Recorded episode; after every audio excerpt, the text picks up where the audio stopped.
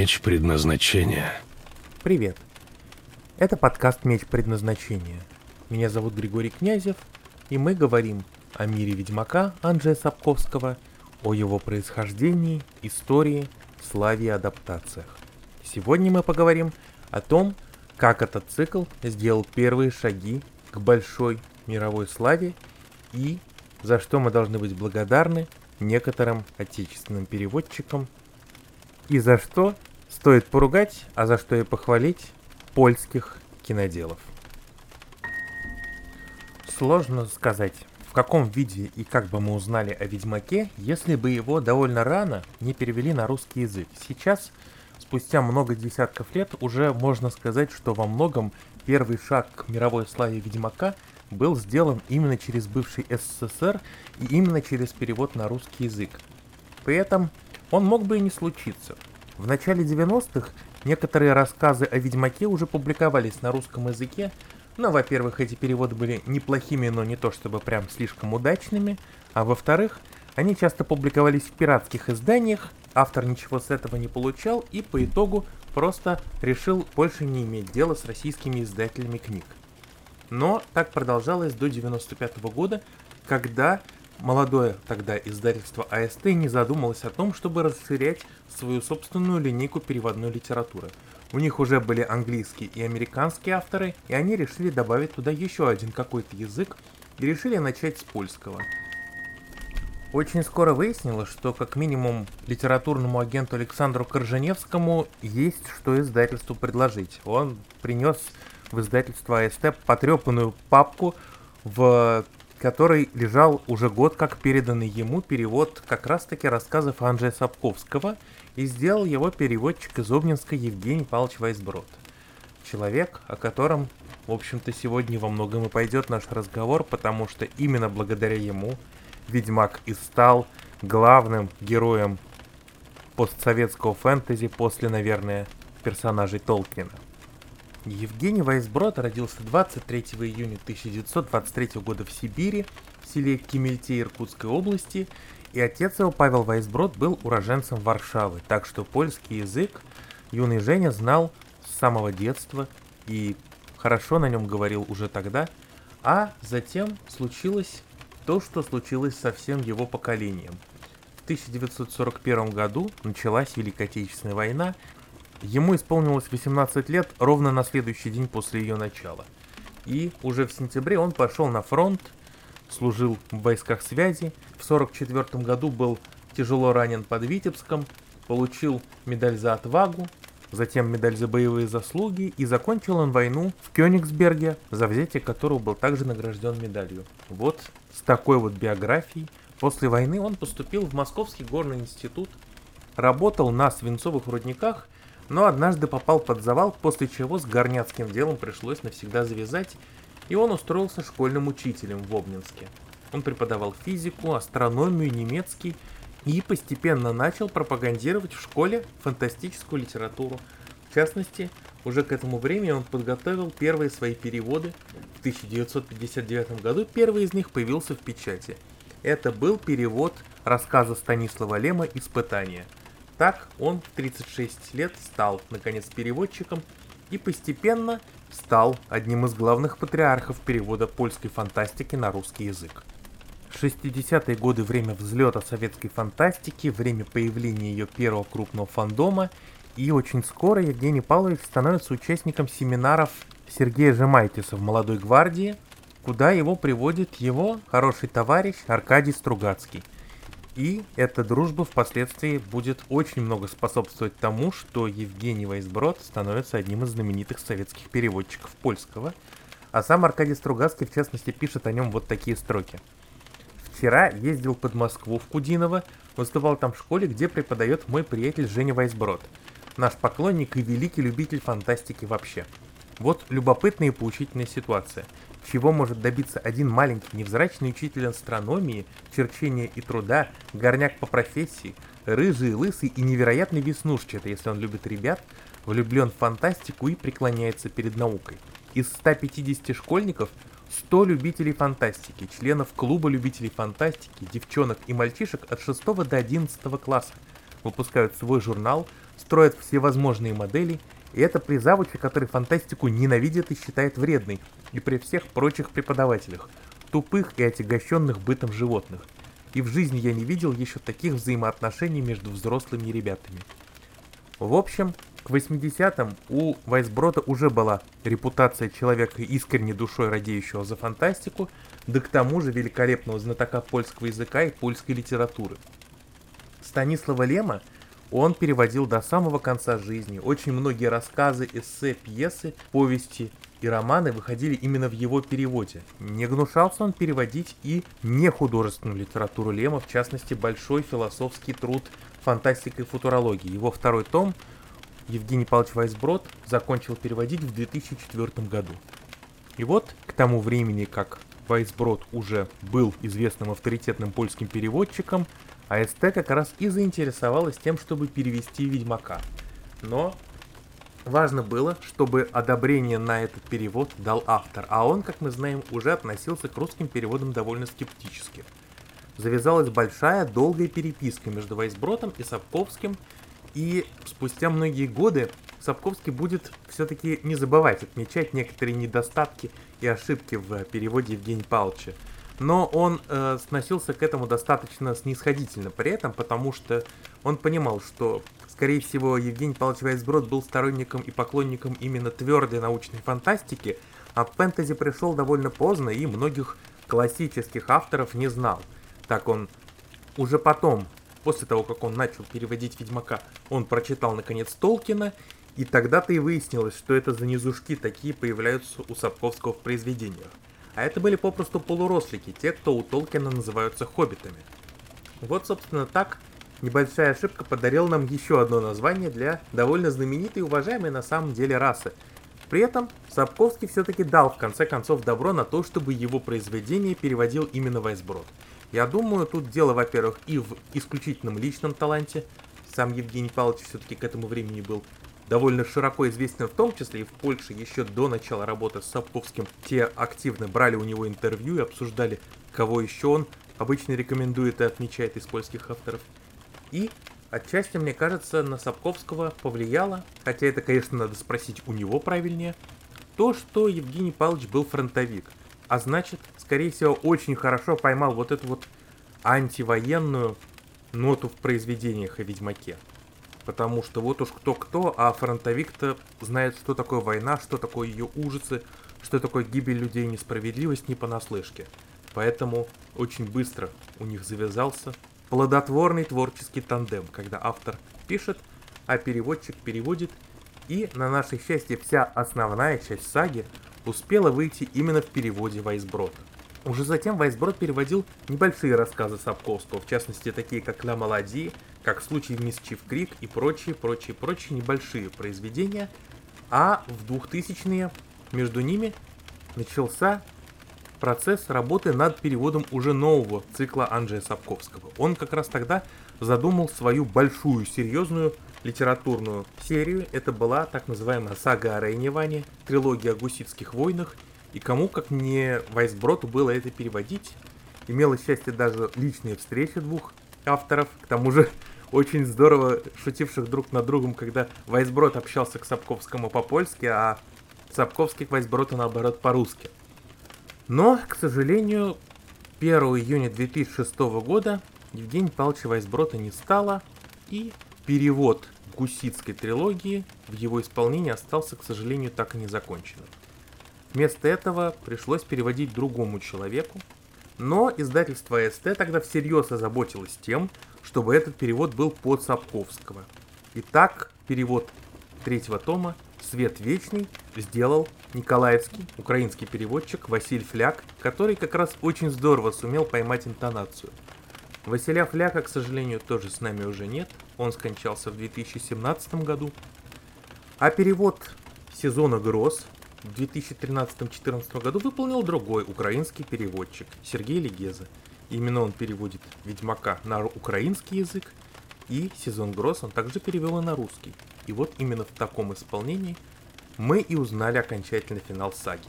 А что же еще до Евгения Павловича Вайсброта, то Достаточно будет сказать, что сам Сапковский посвятил финал саги Рейневане, роман Люкс Перпетуа, памяти Евгения Павловича Вайсброта, замечательного человека и переводчика, который многие годы приближал нашим русским друзьям польскую литературу. Вот такой вот достойный яркой эпитафии удостоился человек, который сделал Геральта из Ривии, в том числе и русским, и украинским, и белорусским, и прочим постсоветским народным героем. После успеха книг перед любым писателем в какой-то момент встает вопрос об адаптациях, об экранизациях и графикациях и прочем, прочем, прочем производном контенте, встал он и перед Сапковским. Надо сказать, что время для этого было достаточно хорошее и положительное. Хотя Польша прожила очень тяжело 90-е, ее кинематограф нельзя было назвать таким уж хромым в это время. В конце концов, были живы еще очень многие метры. Мало того, они в это самое время, в конце 90-х и начале нулевых, были довольно активны. И Анджей Вайда в это время снимает пана Тадеуша. Чтобы вы представляли масштаб, это как если бы Сергей Изенштейн экранизировал Евгения Онегина. Ежи Кавалерович снимает Квовадис, Камо Гридеши, экранизацию знаменитого романа Сенкевича, и она считается одной из самых дорогих постановок в истории польского кино. Ежи Гофман в это же время добивает свою трилогию Сенкевича фильмом «Огнем и мечом», и все это постановки достаточно большие, масштабные, крупные, и там, в общем, можно было заключить, что польский кинематограф находится в очень и очень хорошем состоянии. В конце концов, Сапковский продал права телевизия Польска, те наняли на экранизацию режиссера Марка Бродского, он в свою очередь позвал на кастинг Михаила Жибровского, который снимался в «Огнем и мечом» и в «Пане Тадеуша» в одной из главных ролей. И в итоге именно с этими вводными сериал и был снят появившись впервые в эфире 9 ноября 2001 года, а затем в конце декабря 2002 года, будучи показанным полностью. Перед этим также случилась такая история, что сериал был урезан до фильма, который даже прокатывали в кинотеатрах. И, похоже, это было одним из первых больших проблемных маркетинговых решений, которые повлияли во многом на негативную реакцию на фильм и на сериал. Впрочем, к сожалению, там было с чего реагировать негативно. Во-первых, чисто технически сериал является собой нечто совершенно чудовищное по своей дешевизне и халтуре. И дело даже не только в том, что там очень редко появляющиеся в кадре резиновые монстры или компьютерная графика, которой тогда уже постыдились бы даже компьютерные игры некоторых особенно бедных стран. Проблема в том, что при этом не очень понятно, куда же, собственно говоря, делся тот самый бюджет в 19 миллионов злотых, который был на него выделен. В конце концов, почему только одна и та же локация работает за все города, которые упомянуты в сериале? Почему такая чудовищная компьютерная графика? Почему огромное количество вещей и даже просто элементарной работы в итоге делается так, что она лучше бы выглядела на толкинистах, чем на профессиональных актерах? Все эти вопросы к сериалу появлялись уже тогда, и, опять же, на фоне только что случившихся весьма серьезных успехов польского кинематографа, Ведьмак в этом смысле резал глаз абсолютно заслуженно и абсолютно легитимно. Но бог бы с ней с э, дешевизной постановки – конце концов, это могло бы быть не так тяжело и сложно, если бы пресловутый упор на художественность помогал бы обходить это как-то стороной.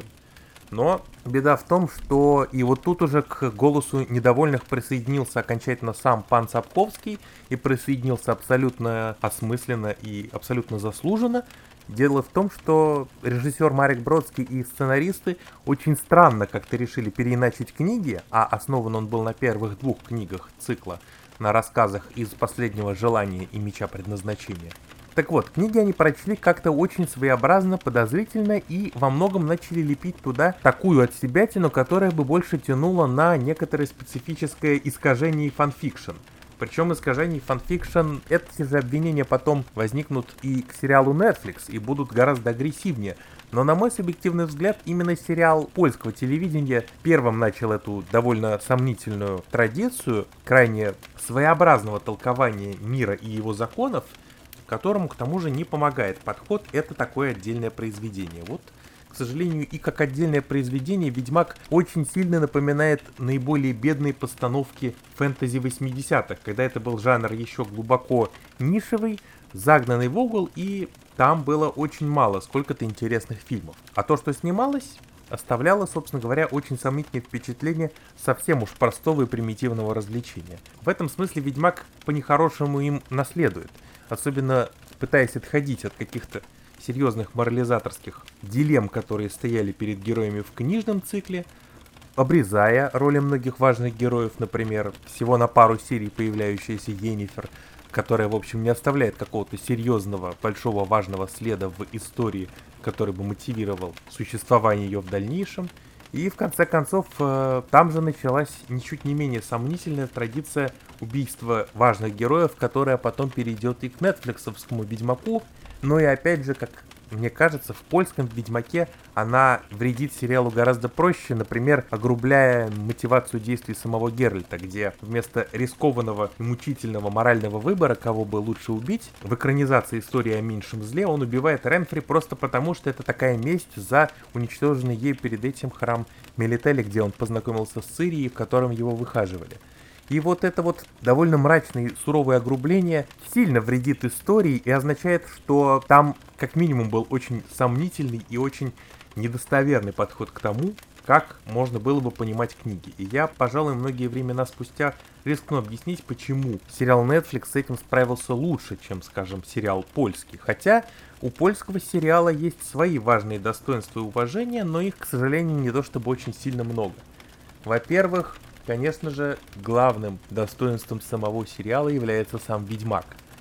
Это, наверное, самая знаменитая теперь роль Михаила Жебровского, и она же окончательно его прославила в других странах, потому что он там хорош, он харизматичен, и он задает на многие годы спустя большие серьезные стандарты того, как бы должен был выглядеть Ведьмак. Как можно видеть в компьютерных играх, он очень сильно оказал влияние на то, как Геральт мог бы выглядеть. Вторая важная вещь, которую нельзя не вспомнить, это Гжегош Цеховский, композитор Ведьмака, который тоже был одним из его главных героев. Человек, чьи музыкальные темы, к сожалению, довольно маленькие, короткие, и не то чтобы очень-очень хитовые, но они тоже были таким первым пробным камнем того, как могла бы звучать музыка в мире Ведьмака, и игры, и сериал от Netflix очень многое взяли от того, как эту музыку впервые предложил Гжегош Цеховский. Правда, к Жегожу Цеховскому можно попенять еще и на то, что он предложил вот это сомнительное творческое и эстетическое решение изобразить ведьмаков как неких самураев с катанами и с драками, основанными на айкидо. Это все очень-очень плохо влияет визуально, но именно со своей композиторской работой он справился достойно. Ну и третье главное достоинство Ведьмака если не считать, конечно, то, что этот сериал радовал многих фан-сервисом и голыми девами задолго до того, как это стало модно в западных сериалах. Так вот, третье главное достоинство Ведьмака это, конечно же, Лютик в исполнении Збигнева Замаховского. Да, Збигнев Замаховский не слишком походит на Лютика таким, каким мы его помним в книгах или в играх, и уж тем более он ничем не напоминает красавчика Джои Бетти, но, как и в случае с сериалом Netflix, его песни спасают решительно все. Замаховский чудесно поет, песни в его исполнении, наверное, самое яркое, что можно запомнить в сериале «Ведьмак» и из хорошего в нем. Так или иначе, сериал провалился при просмотрах, провалился в прокате кино и, в общем, остался скорее как некоторый памятник первым попыткам, первый подход к снаряду, который к тому же оказался чудовищным провалом, и за который стыдно в первую очередь оказалось автору книг, который спустя много лет сокрушался, что соотечественники, наверное, и не смогли бы это сделать, потому что просто это не свойственно польскому кинематографу. Он в этом смысле очень похож на советский и, похоже, сильно перенял кое-что от Тарковского. То есть, скорее мрачные депрессивные драмы будут свойственны польскому кинематографу, чем возможность снять пусть даже приключенческое фэнтези. Тем не менее, то же время выходит «Властелин колец», и он задает будущий импульс того, что фэнтези в конце концов можно будет снять, если ты подходишь к снаряду достаточно хорошо, основательно и долго. Но то, как с этим делом обстояло в Ведьмаке, это уже совсем другая история, которую мы расскажем вам немного позже. А пока можно сказать только то, что провал на телевидении вовсе не вредил репутации Ведьмака в книжном мире, и не отвадил от него другую важную индустрию творческую, которая им продолжала интересоваться и о которой мы с вами поговорим в следующей серии нашего подкаста. Подписывайтесь на нас на всех платформах, на которых мы есть. Подписывайтесь на канал плейлисты The Girls Best Friend в Телеграме. И до новых встреч у нашего камина в Каэр Морхене.